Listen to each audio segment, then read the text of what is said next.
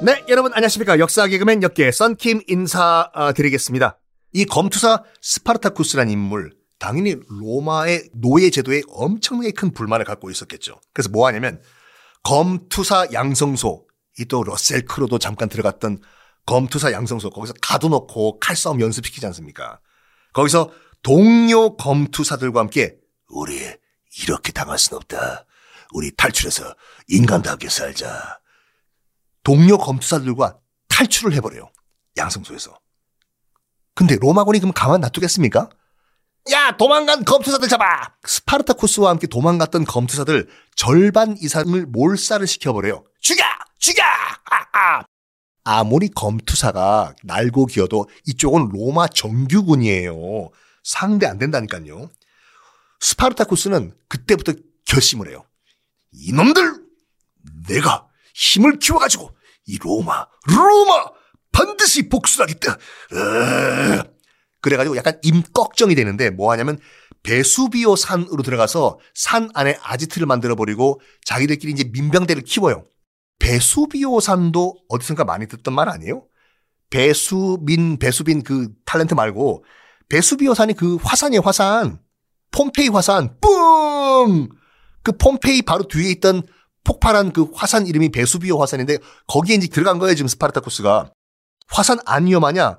어, 지금 스파르타쿠스가 베수비오 산에 들어가 가지고 임꺽정, 로마판 임꺽정이 된 게 기원전 73년이고 베수비오 산이 뻥 터져 가지고 폼페이가 다 잿더미가 된 것이 그로부터 약 100년 후, 100년 후 기원 후 서기 79년이거든요.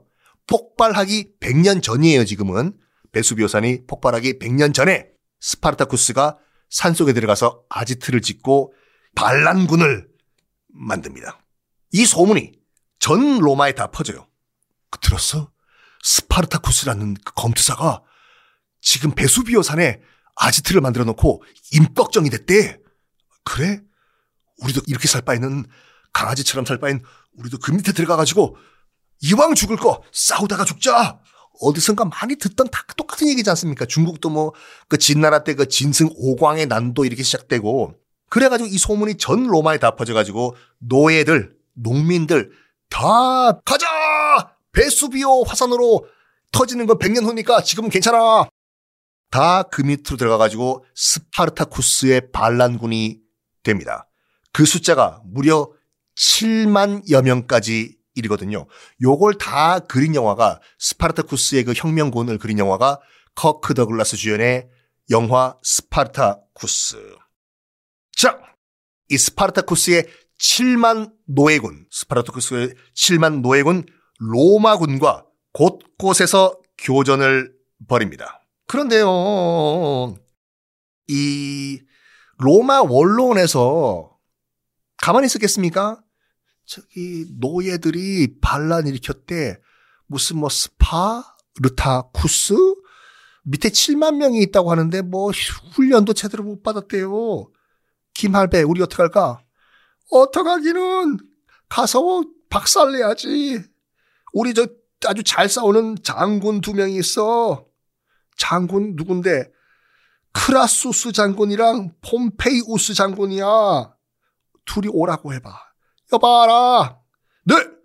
크라수스랑 폼페이우스 두 장군 오라고 해. 자, 여러분들, 요 두 장군 이름도 꼭 기억하세요. 요거 정도는 크라수스. 한 명 이름은 크라수스고 또 다른 이름은 폼페이우스. 기억하기 쉽잖아요. 다 스로 끝나잖아요. 크라수스, 폼페이우스. 요 두 장군을 꼭 기억하셔야 되는 게 왜냐면 나중에 드디어 등장하는 시저, 카이사르, 시저 황제 설명할 때 이 두 사람이 꼭 등장을 해야 되거든요. 크라수스 장군과 폼페이우스 장군 두 명을 반란 진압군으로 보내요. 원로원이. 크라수스, 폼페이우스, 너거 둘이 가가지고 스파르타쿠스 박살내. 해가지고 이 두 장군이 이끄는 로마 정규군과 스파르타쿠스의 노예군이 빵 부딪히는데 아무리 스파르타쿠스의 7만 대군이라고 하더라도 이쪽은 로마 정규군의 최고 장수 두 명, 크라수스 장군, 폼페이우스 장군이 이끄는 로마 정규군이고 저쪽은 비정규군이에요. 머릿수만 많은 거예요. 어떻게 됐을까요? 완전 박살이 나버립니다. 스파르타쿠스의 노예군이. 그래가지고 스파르타쿠스가 딱 패배를 직감해요. 나 졌구나. 그래서 시칠리아, 시칠리아, 시실리, 그 마피아의 고향, 이탈리아반도 바로 앞에 있는 축구공 모양의 거기. 거기로 도주를 하려다가 잡혀서 죽임을 당합니다. 그리고 이 10만 명, 그때 이제 10만 대군이 돼 있었거든요. 노예군이. 10만 군 어떻게 됐나? 크라수스 장군과 폼페이우스가 어떤 명령을 내리냐면 10만 명 단 한 명도 살려두지 마라. 저 노예 반란군 씨를 말려라. 이건 정확하게 나와 있는 얘기예요. 씨를 말려라. 라고 해서 정말로 이 스파르타쿠스가 이끌던 10만 노예군 몰살을 시킵니다. 단 한 명도 살려두지 않습니다. 이것이 기원전 71년 일입니다. 기원전 71년 우리나라에서는 무슨 일이 일어났을까요? 기원전 71년 그러니까 스파르타쿠스가 죽고 스파르타쿠스의 10만 노예군이 정말 씨가 말릴 정도로 몰살을 당한 기원전 71년 그로부터 10년 후에 고구려의 시조 고주몽 주몽이 태어납니다. 알에서 태어난다고 알. 나중에 한국사 얘기할 때 말씀드릴게요. 뭐 보면은 우리나라 이, 건국 시조들 보면 알에서 태어나는 경우가 많, 많지 않습니까? 자기가 무슨 부위 파충류도 아니라 그런 이유가 있어요. 왜 알에서 태어나게 신화가 만들어졌는지. 그냥 대충 알이 아니라니까요. 그 당시 고구려에서 무슨 뭐 계란을 좋아한 것도 아니라.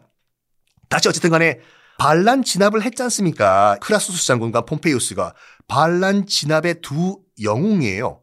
두 영웅 잘했어. 잘했어. 너희 둘그 원로원에서 너희 둘 집정관 해.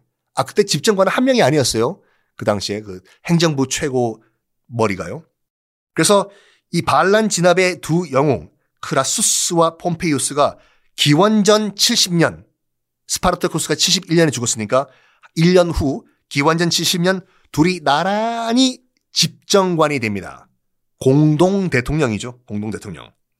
그런데 참 그대로 뭐 사이좋게 통치하면 될 거 아니에요. 두 사람. 크라수스랑 폼페이우스랑. 근데 이게 사람이 권력이란 걸 똑같이 50대 50으로 줘버리면 아름다운 동업이란 건 없는 것 같아요. 뭐 아름다운 동업 시작했다가 다 싸우고 하는 것처럼 이 두 사람이 슬슬 서로를 질투하고 뭐 싸우기 시작해요. 야, 내가 이 정책을 민다고 하는데 네가 왜 반대해? 네가 지분 더 많아? 야, 몰랐어? 우리 똑같이 지분 50대 50이야. 어디서 팍 그냥 원로원이 고민에 빠집니다. 저 인간들 왜 싸워?